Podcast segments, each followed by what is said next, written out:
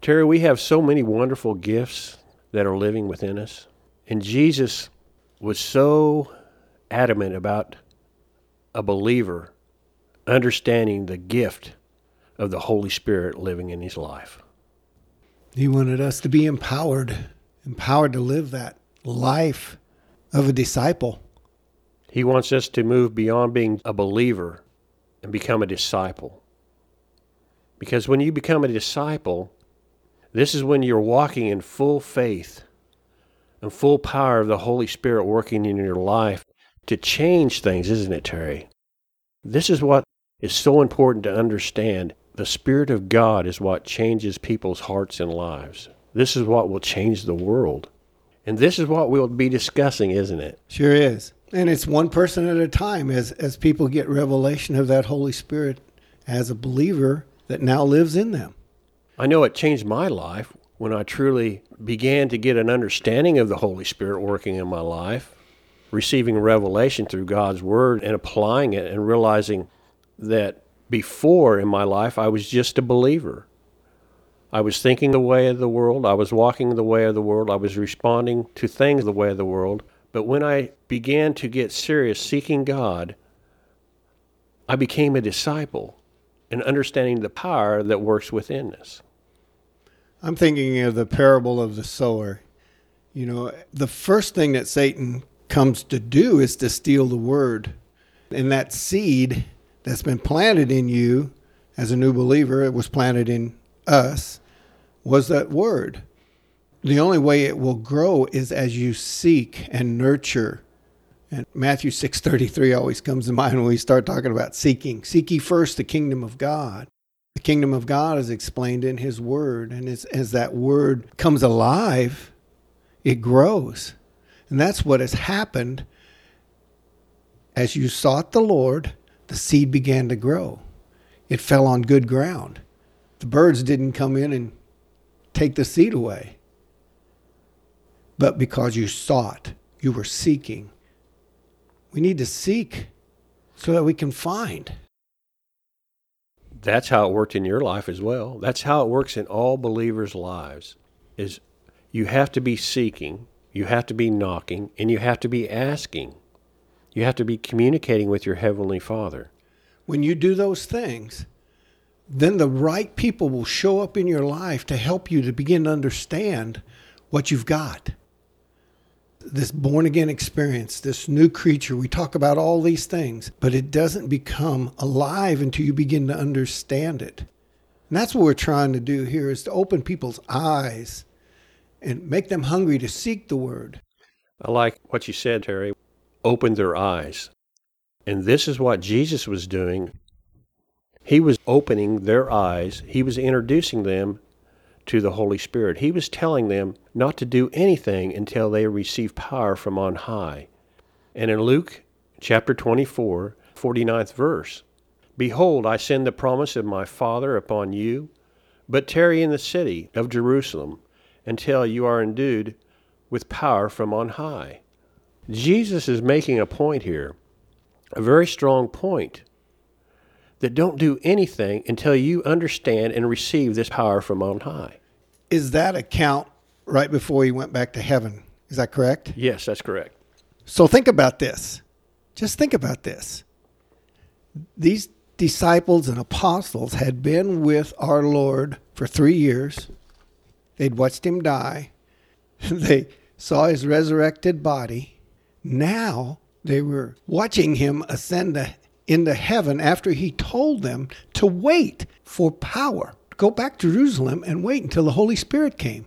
Wow, didn't they have enough knowledge and understanding of what they had learned in three years and then to see him die and rise again and be alive and go back to heaven in a cloud?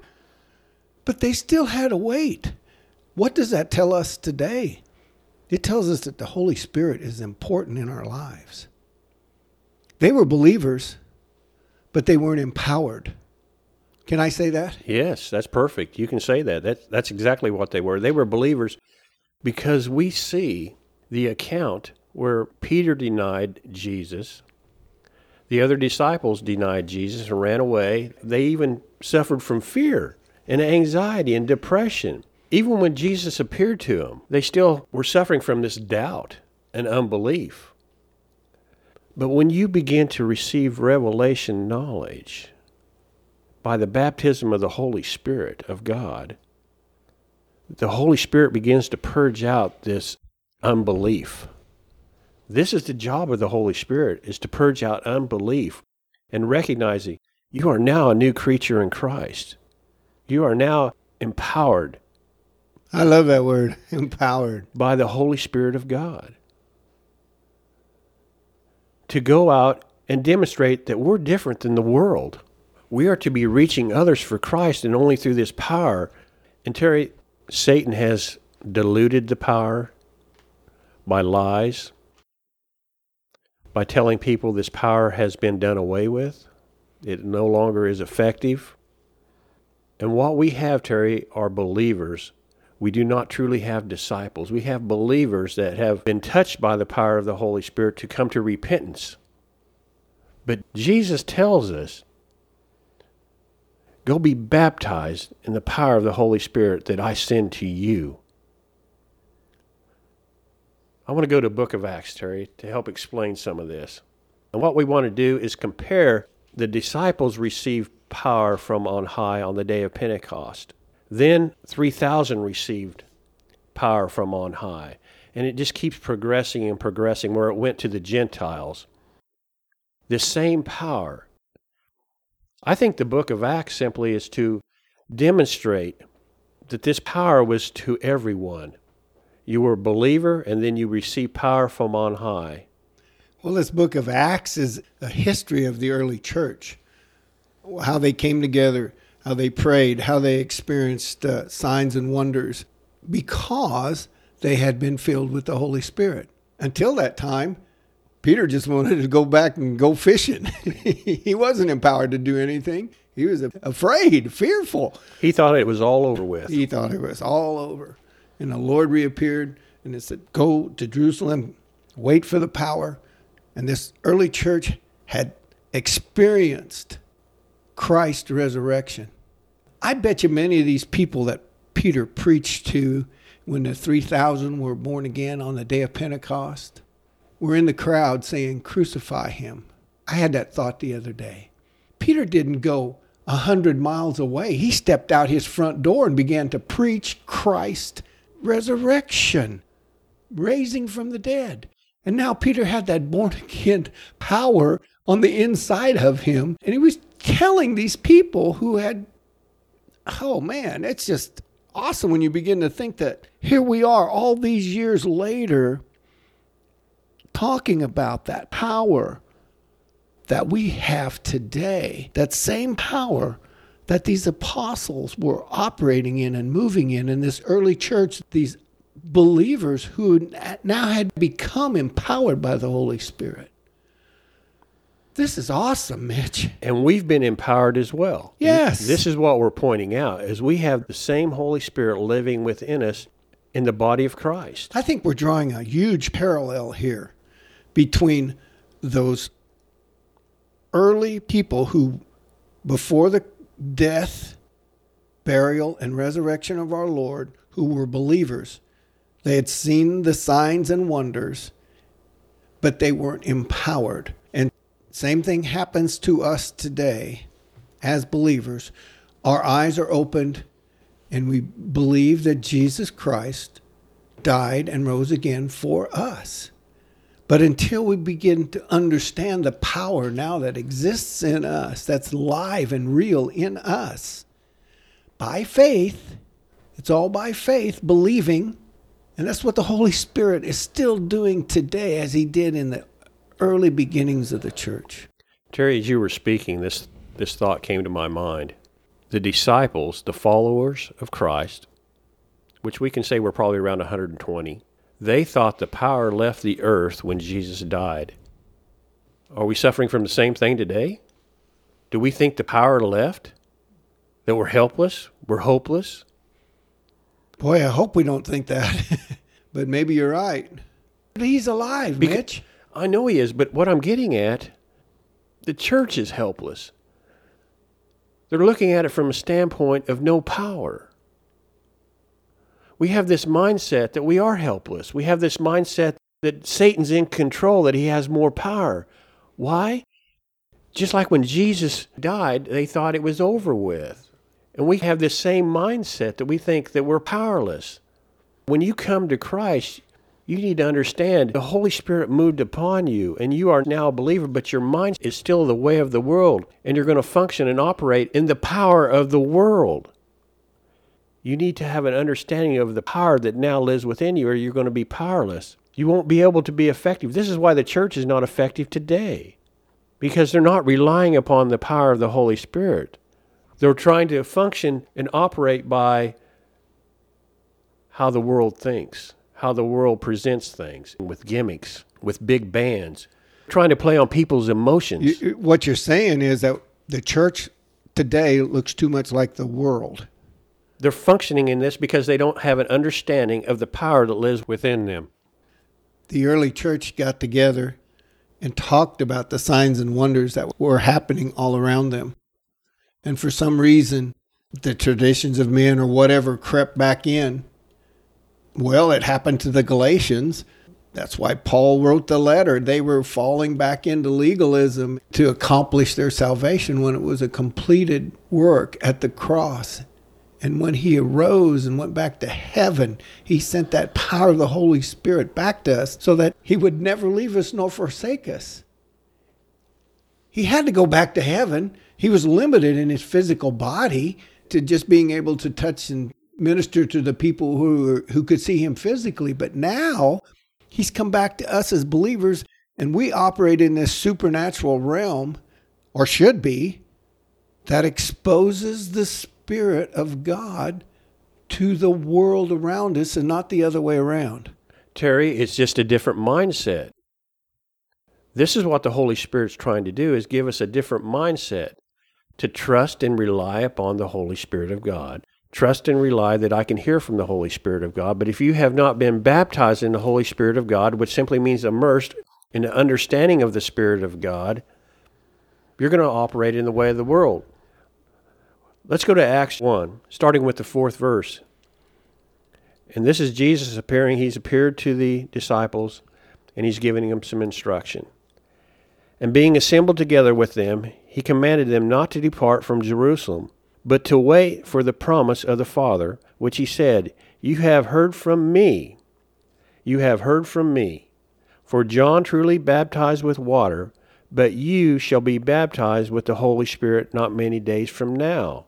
Verse 8, I want to jump down to verse 8. But you shall receive power when the Holy Spirit has come upon you, and you shall be witnesses to me in Jerusalem and in all Judea and Samaria and to the end of the earth. He did not want the disciples, the 120, to do anything until they received the power of the Holy Spirit. Now, what I want the listeners to get their mind wrapped around is this this little quotation in verse 5 For John truly baptized with water, but you shall be baptized with the Holy Spirit not many days from now. Let me read that in the Amplified. For John baptized with water, but not many days from now you shall be baptized with, placed in, and introduced into the Holy Spirit. Placed in and introduced. I like that. That's where we've been placed. We've been placed into. Acts chapter 11, 11. Starting with the 15th verse. Chapters 10 and 11 is a story about Cornelius, about the Gentiles. Oh, yes. Peter had the vision of the the sheets, and Cornelius had an angel appear to him and Yes. sent men to get Peter. Peter came to his house. Peter shared the word. And there was a great conversion, Yes. and the Holy outs- Spirit fell upon them. Yes. And the point I'm wanting to make is Peter quotes exactly, verbatim, Acts chapter 11, verse 16, what Jesus quoted to the disciples in Acts chapter 1, verse 5. Because he's talking to the Jewish people back in Jerusalem, he's talking to the other apostles, he's talking to the other disciples there. And this is what I want us to think about. The same Holy Spirit that baptized the Jewish believers baptized the Gentile believers, the very same gift. And here we go. Verse 15. And as I began to speak, the Holy Spirit fell upon them as upon us at the beginning. You realize a few years have gone by before this event, before the Gentiles received the Holy Spirit of God? But Peter makes it clear in 15 And as I began to speak, the Holy Spirit fell upon them as upon us at the beginning. The same Holy Spirit. Verse 16 Then I remembered the word of the Lord, how he said, John indeed baptized with water but you shall be baptized with the Holy Spirit.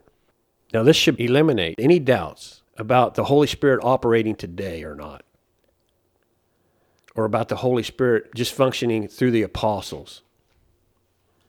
Verse 17 If therefore God gave them the same gift as he gave us when we believed on the Lord Jesus Christ, who was I that I could withstand God? This was a question the same gift, the same Holy Spirit. And we know the story behind this. They received the baptism of the Holy Spirit. They were immersed in it. They began to speak in tongues, and they received power from on high. The baptism of the Holy Spirit is not just about speaking in tongues, that's a very small portion of this. It's a prayer language. What is really being said here, and this is where Satan has had these inroads, people have focused so much on receiving the baptism in the Holy Spirit and having this outward sign of speaking in tongues, and that's it. And they're wrong. That's just one sign. Because there's other events that transpire through the Holy Spirit working in your life. And we have talked about those in 1 Corinthians chapter 12, 13 and 14, the gifts of the Spirit of God. This is why I'm saying we've all been empowered by the Holy Spirit of God and the gifts and function of the Holy Spirit of God have not changed one bit. Man's thinking has changed, hasn't it, Terry? Oh, absolutely. That therein lies the rub. We haven't either been taught right or we got caught up in traditions or, or whatever. But it's the same Holy Spirit. I, as you were reading that, I, I went back to the Acts 2. It says here in Acts 11, I'm going to reread that. The same Holy Spirit fell on them just as it did it on us at the beginning. Well, the beginning was recorded in Acts 2, and then when the day of Pentecost had fully come. You're, you're doing it just exactly the order the Lord wants us to, to go in this, and we didn't even talk about this. But yeah, go into Acts 2 because this is what we're talking about. And when the day of Pentecost had fully come, they were all with one accord in one place. They were all seeking, they were waiting and thanking God for all these things. They were praying that they were with one accord. This is what uh, Jesus was instructing him to do. I think it was in Luke chapter 11, where he tells them to seek and to pray and ask anything in my name. And so he was instructing them to go to Jerusalem to seek and ask. The question I have, Terry, for our listeners, have you been seeking and asking God to baptize you in the Holy Spirit? Now, don't get excited about when I use the word term baptism. I'm just quoting what Jesus says. Baptism in the Holy Spirit simply means being immersed in the understanding and the power of the Holy Spirit. Again, being placed in and introduced to. Yes, I like that. I like that. I just introduced into the Holy Spirit. And I'll be honest, my first 25 years or so, or 30 years as a Christian, never dawned on me to ask seek, and knock for the power of the Holy Spirit to have an understanding of the power of the Holy Spirit. So, therefore, God doesn't do anything unless we ask. My goodness. We have to ask. That's why he's always that's this is the empowerment we now have. We we can go, we have boldness to enter into the throne room of God to ask, Lord, if this baptism of the Holy Spirit is true, I want this. I want to understand more. I want more revelation. I want to walk in this power so I can do your will. No longer someone who is just saved and walking and thinking of the way of the world. I want to understand this power and this authority that we now have over demonic activity. I'm trying to grasp a scenario here in my mind where in our modern day world, and I just thought of a police officer who's read the book, knows the laws, has all the equipment, but never goes out into the street to control traffic in the case of an emergency. Oh, I can do all those things. And I've been told all those things. And I read all those things, but never applies it. Can we draw that picture today of just knowing all these things, having it in our head? Man, he has the authority to go out and stop traffic, but he doesn't use it. Didn't Jesus give him, give the disciples practical application of this in Luke chapters 9 and 10?